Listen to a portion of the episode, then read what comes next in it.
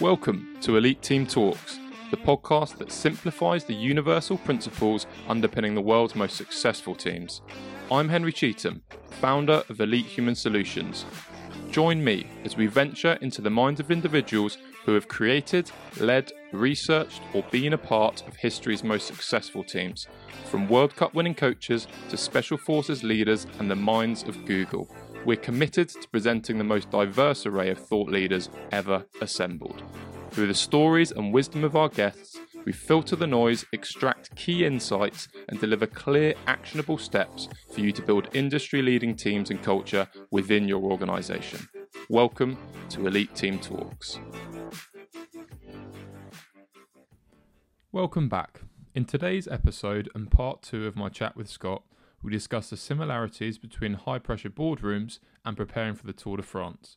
Scott breaks down the misconceptions around the phrase marginal gains, what it takes to repeatedly perform at the highest level under pressure, and how to rediscover your innate childlike curiosity within.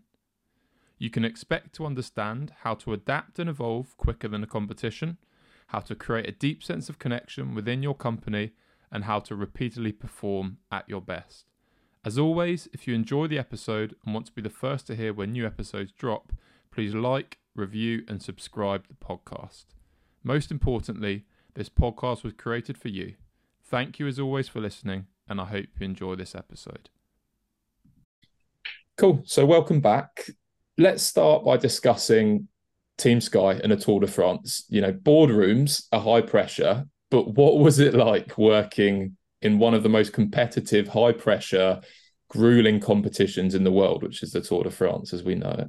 Yeah, um, I mean, relentless, um, and re- relentless in the sense that the clarity of what the team were going for was just there, you know, and there was a scale of vision and ambition which often came through Sir Dave Brailsford that galvanized that group to go for it. You know that they what the fact they wanted to chase the Giro and Tour de France in the same year when opportunities arose. Um, so yeah, relentless in that sense, but probably also people will be familiar with the concept of marginal gains. There's a real misunderstanding about that. Um, the team were relentless over their planning um, and their ability to adapt.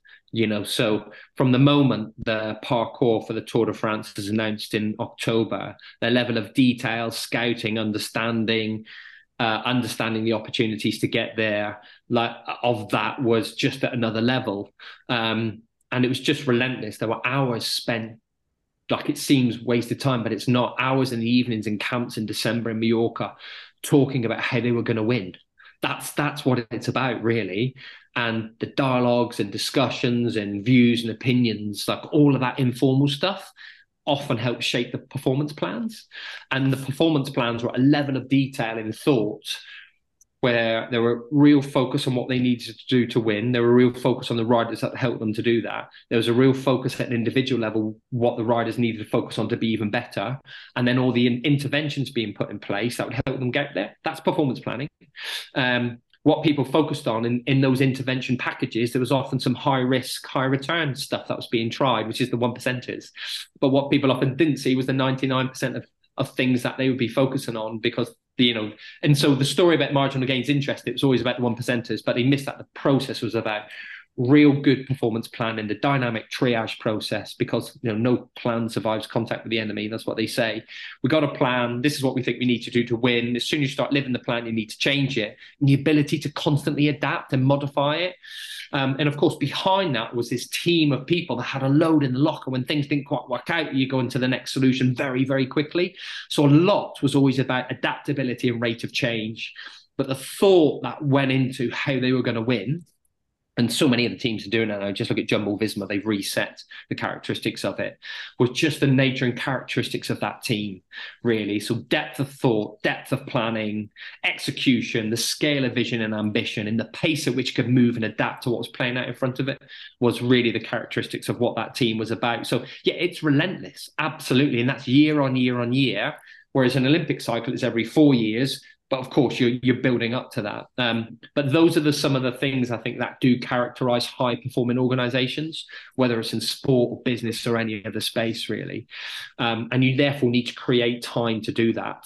So a real good performance planning process where you understand what it takes to win, you think about where you're at, you put plans in place, and you're constantly triaging that as it moves forward is a real marker of how an organization constantly progresses. Oh, interesting. I've had a few discussions with high level coaches around the concept of winning. And you could use examples of how Gareth Southgate's England team are ultimately trying to unite and inspire a nation as a, a vision and a mission that's greater than winning. Yeah. You've spoken obviously about the Tour de France and how it was scrutinized to the nth degree from a what it takes to win perspective. But is winning enough? What's your view? Yeah, I mean it's interesting because I think there's um obviously the dynamic and cultures around high performance, the thought around that is changed. Um like some of the individuals I've been fortunate to work with in there, that is their obsession. Um they're just highly competitive. There's some psychological characteristics characteristics in them that you could describe are more sociopathic, and those some of the elements of it. Um, but that was their obsession. They want to be the best, and therefore, and we even know that in athletes. Really, there are some characteristics in multiple medal-winning athletes that are about as much as much about obsession with the process as it is the outcome. Um, so there's a little bit of that. Um, is there more to it than that? Absolutely, but you can't change the psychology of some of these individuals that drives them. Um, and there's a much often what drives people is there is a much bigger purpose to it. But for some individuals, that's their obsession. Mm. Yeah, they want, they absolutely want to be the best in the world, and they want to be the best every day in what they do, and therefore their commitment to that process leads to a consequence. So, um, I, do get it. I get there's a bigger picture around here. You know, the UK Sport Mantra medals and more. Um, it's less about is there a bigger picture and yes there is but it's also about the way you go about it there's some moral and ethical approaches i think that are definitely put the individual at the heart of it um, that's a key part of that and i think that's where the emphasis is um, so i don't think there's anything wrong with that but it's how sustainable that is because i think that's eventually what breaks people so I think the thing that makes it sustainable is that there's a bit more to it. There's a purpose. Simon Sinek stuff. There's a real understanding of why, and there's a bigger purpose people buy into. So I think you've got to get that bit right to make it sustainable. And I think that's the key difference, if that makes sense, between both. Because um, I think just focusing on winning all the time, you see it, that puts people in a very dark place. So if you haven't been able to connect to a much bigger purpose, then it's not sustainable you know, and you only have to, if you've seen Michael Phelps' documentary about the mental health and some of these, like that's a reflection of just pursuing winning. So I think when you're building that, there has to be something that bigger that people can connect to. Um, and I think then that will carry it through in a more sustainable way. Um, so people are healthy it's sustainable in that you can do it again and again and again with different individuals, different times. Um, but I think operating in that space does have a lifespan. It can take its toll. And I think that's why getting that balance is really important. Mm. And I guess for a lot of companies, the career duration and longevity needed of their individuals is potentially double, triple the length of those that are elite athletes if you were to go into a company, how would you create an environment or potentially attract people that want to win, but also help people to feel a sense of connection and belonging to a higher sense of purpose? Um, I think the nature of high performance means it is going to take its toll. But I think your ability to think long term and naturally build in, I guess, uh, breaks, if I call it that, like sabbaticals, breaks in the career. Like you, you, invariably, people need to move away. Um, like I, I felt that. I felt I just needed to do something a bit different in that space. What it actually taught me is no, it's driven by me. You know, like even in any environment I've gone into, no, no, I just, I just like want to keep going and want to keep trying and things. So there's a little, you, you got to find a way of doing that. But um, uh, so, so I, I, think that's a real. I don't quite know the answer to it. There's a delicate balance point. Um, I I do think when you're in an operation, you're living it day to day. You got to find ways of getting people time away from it. Um, you know, maybe it's two Olympic cycles. A number of coaches I've seen go through that and then need a natural change, or the number of whose lives, families, relationships have suffered because of it. I think that there's just I don't think you can get away from the fact that that level of intensity on one thing has got a limited lifespan. So yeah. you've got to be strategic in how recognizing that people can do that, but throughout the career, they you then need to change it. And that may be going to a different space, that may be a different environment, that may be something slightly different. Um, so there's an innate nature in that one. Um, how you connect all that to a much bigger purpose piece, I mean, it really does come down to the organization, its history, its culture, its connection. It's interesting being in teams, Scott. You need something that people genuinely connect to emotionally. Mm. Um, and I think that is the bit around, you know, Owen Eastwood's work around belonging and connection in peace.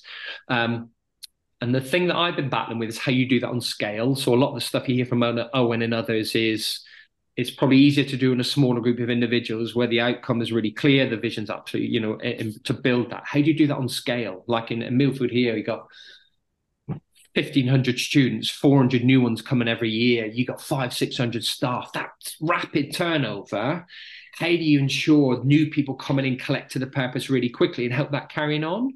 So i don't quite know how to do that. That's one of the what's one of the big things around that piece. But also in younger organizations so if i reflect back on my time at sky and ineos it still was relatively young. It didn't have that a lot of history and heritage and things to call on. So you're trying to shape it in a slightly different way. Now it does. You know, the organization's been existing for a long time, but it's still not like an organization that's been at it for 100 years or 200 years where there are stories that you can connect to that have got real emotional connection for people. And i think that's that's that's the key thing. When you talk about purpose belonging connection there has to be something emotional that people buy and connect to. And that comes through storytelling and people's stories and personal experiences and how you share those and bring them to the surface. I think that's the stuff that people can find a way of connecting to. So I know we've covered two points there around the bit, but hopefully you can sort of separate those. The winning piece, absolutely, I think that comes with an obsession and level of planning. But if you to do that repeatedly, the connection piece has got to come to it, and then that's there's an emotional connection that people have got to connect to that make make make that live long. No, it makes total sense. I think anything that requires sacrifice needs to be linked to a strong purpose, doesn't it? Otherwise, you wouldn't put your name in the hat. But ultimately, what I find fascinating is the organizations or the teams who sustainably perform at the highest level and what they've harnessed. And, you know, my time in New Zealand rugby, that was something there that I think I learned in regards to um, maybe a healthier approach to high performance than I'd witnessed previously. And yeah I'm sure there were lots of organizations already doing it back here in, in the UK and Europe, but I hadn't necessarily experienced many of them yet. And it opened my eyes to how, yes, a certain element of sacrifice is necessary, but actually it doesn't need to be this this one or the other, this sort of dichotomy where you have to sacrifice your health, your family, um, especially if if we're talking, you know, 10, 20 years of sustainable success. Yeah, I, I, I, can recall being part of huge discussions in the Olympic system around how you can offload people and others. Like there's there's this cycle of if you're in the trenches, if I call it that, it's you know you're sort of front line relatively to it, and how you cycle people out, and others come in with some level of continuity. Um, I get it; it's just bloody hard to do. you know, uh, in the sense of the resources needed to do it like that are really difficult. So you need you need people in the background whose sole jobs to think about that and force it to happen. Um, and it's just I'm sure there are places that do it. I haven't seen it yet, but uh, and people are certainly doing bits of it.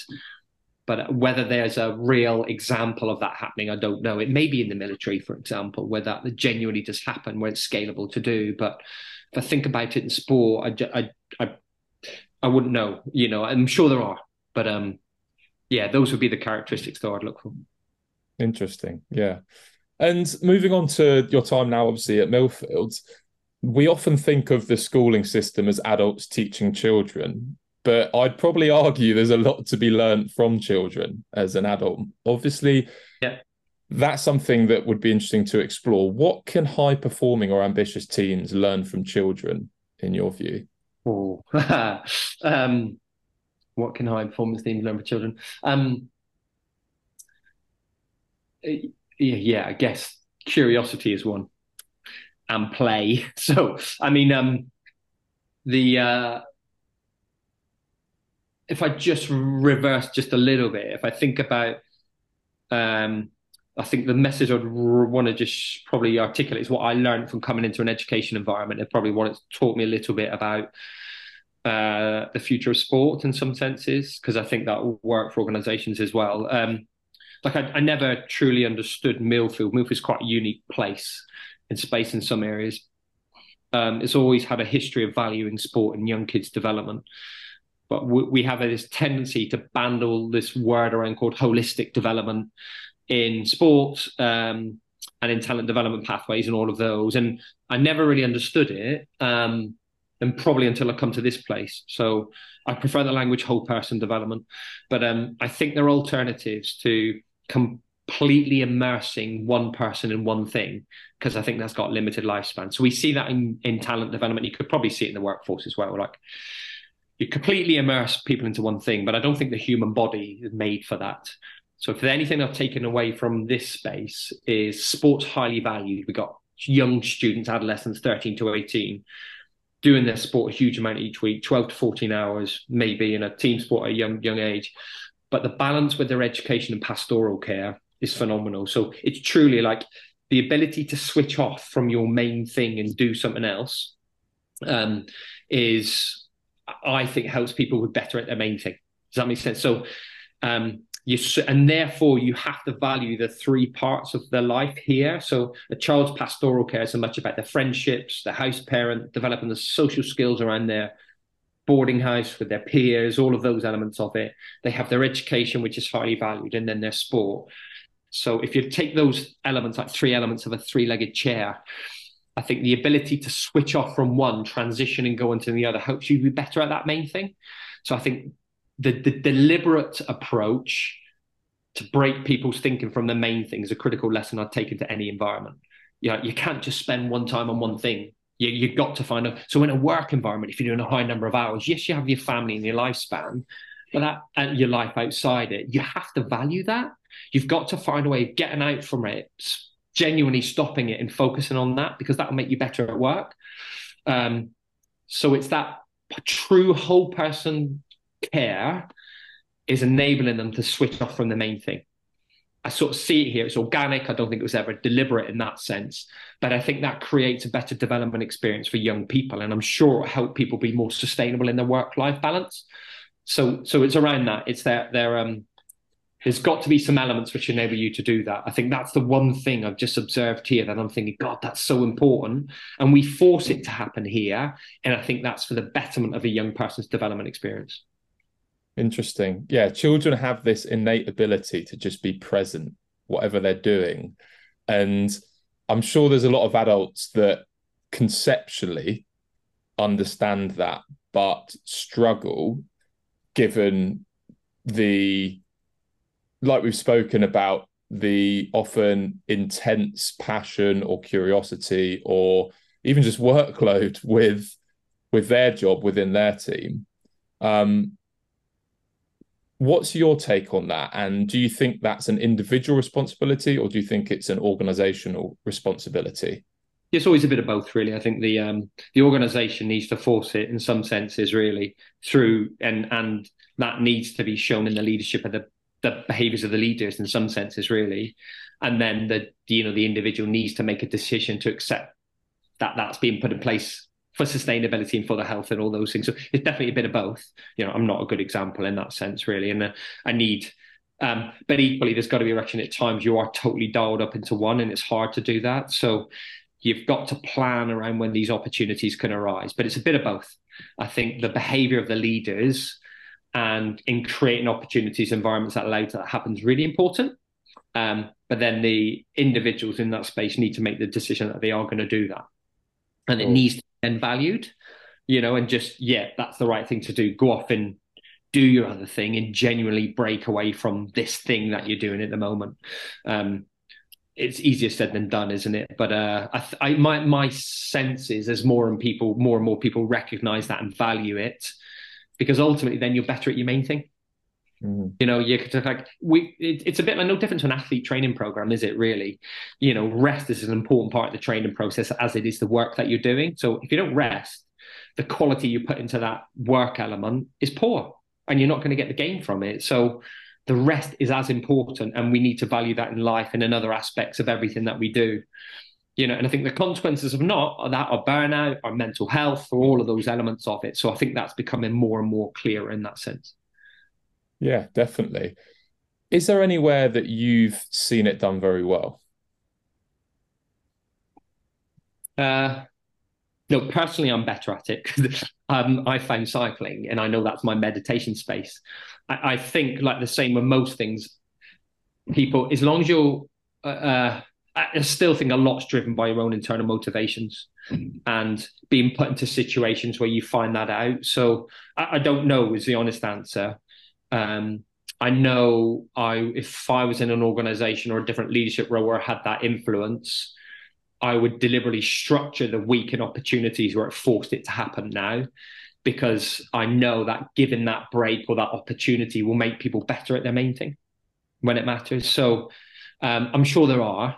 Um, I haven't particularly seen it in a high performance sport, and in, even in a boarding environment, it's really difficult because we're safeguarding children and it's twenty four seven, and there's some of those elements of it. So, um, yeah, I haven't got any experiences to share, but I think if I was put into put if I was going into a different role in a different organization, I would value that as much as the work, and I'd look at the way of structuring the week and opportunities where it did. I mean, I read things about organizations in the US and other things that people are doing, so I'm sure there are. I just haven't seen them, if that makes sense, and seen people describe it, but I'm pretty sure there are. Yeah, absolutely. And the thing that I'm noticing now that I am obviously working much more in the corporate space with teams is cultures that value time or effort over output and inevitably, with that, you see these environments where people, even on an unconscious level, feel bad leaving early, even though they know it's what they need to maintain yeah. a high level of output and actually, longer term, produce a, a better product or service. Um, how, in an environment like that, would you go about shifting a culture from one which values time and effort to one which values output? Um, so I think I'll revert back to what we've said. Nobody can perform at their best without adequate rest, recovery, and mental break from the main thing. So um, if you build that in, the output will be stronger. Hmm. So I, I think it, in some ways, that's where the leadership, if the leadership believe that's the right thing to do, the way they'll structure the organization, the working week, all of those things will allow that to happen. Um, so I think you'll force it with those organizational changes. But I think there's got to be a fundamental belief and recognition that you will get more out of people by giving them time away and, and enforcing that to happen. So you, you have to engineer it in some senses, really, because until you've experienced it, and therefore, like I know, unless I do something physical every day, I'm not at my best in the office. I flag, like I just, I just know it, and so you've got to create opportunities for people to find out what works for them. For me, it's riding my bike, a bit of yoga, like going to the gym, those types of things. Everyone needs to find the thing that enables them to be sharp when they come back into, into their corporate function. So you have to artificially create those opportunities where they can do that and you value it. And if, you know, um, that, that's it. That, I think that would be the start point. You then need to let it organically emerge. Like mm. you don't you don't know what those things are going to be for individuals. It may be time with family. Um, it may be doing things on their own. It may be doing yoga, Pilates. It may be going for nature walks. Like there's this toolbox of things that that people need to find what works for them. So I would artificially engineer it and then let it play itself out, organically play itself out. Yeah. Have the empathy to even ask people, what do you need from me? You know, from a, a, a leadership standpoint, to continually perform at your best and and to and in some ways role model it really. I mean, if I was an organization where they did that and I need to get out my bike from two to four in the afternoon because it's going to make me better in the afternoon, I'm fine with people seeing that. Mm. Because then then it's okay. Oh, mm. that's okay, it's acceptable. Or, you know, to go out for a run at lunchtime and not to be rushing lunch into doing those things. Um, yeah, I think it needs to be role modeled for people to know that's acceptable and they know it's safe to do and I'm not going to get judged, you know, all of those characteristics. But yeah, the leadership aspects of that from your corporate group are really important. Absolutely. Yeah. Scott, it's been a fascinating chat. If you're happy, I'd like to do just a little word association uh, game now for the viewers and listeners to to hear and to finish on. If you're happy, I'll ask a word you provide an answer and yeah. no rush. They've got to be one one word though. That's the uh, the only rule of the game. Yeah. So the first word is innovation. Creativity. Dreams. Goals. Curiosity. Exploration. Olympics. Uh, high performance. Children. Fun. Legacy. Sustainable. Brailsford. Visionary. Family. Love. Exciting. Work. And purpose. Caring. Awesome. Thank you so much. That's fantastic. There's so many things that I think the viewers and listeners will will be able to take away from that. And I've really enjoyed the conversation. So thanks for your time. Awesome. Thank you very much. Well, I hope you enjoyed my conversation with Scott as we discuss what it takes to continually perform at the highest level. As always, to filter out the noise, extract the key insights, and provide clear action points, I'm going to utilize our 5P framework, which is a simple mental model that breaks down the five universal principles all world class teams master purpose, people, problem, process, and proof. There were a fair few nuggets to digest in this episode, but the three key insights I took away were around purpose, process, and people. From a purpose standpoint, Scott spoke about how it was crucial to have a purpose that goes beyond winning for sustainable high performance. He also mentioned the importance of aligning your origin story with your mission through the power of storytelling in order to create a company which people connect with on a deeper level. In regards to the process, Scott debunked the misunderstanding surrounding marginal gains and instead revealed that 99% of their focus was on having a next level understanding of what it takes to win or succeed in a business sense, with an extremely thorough, highly adaptable plan, as no plan survives first contact. He also spoke about the necessity of creating a culture which values and consciously schedules in rest and recovery for sustained high performance, with leaders needing to role model this behaviour for others to see.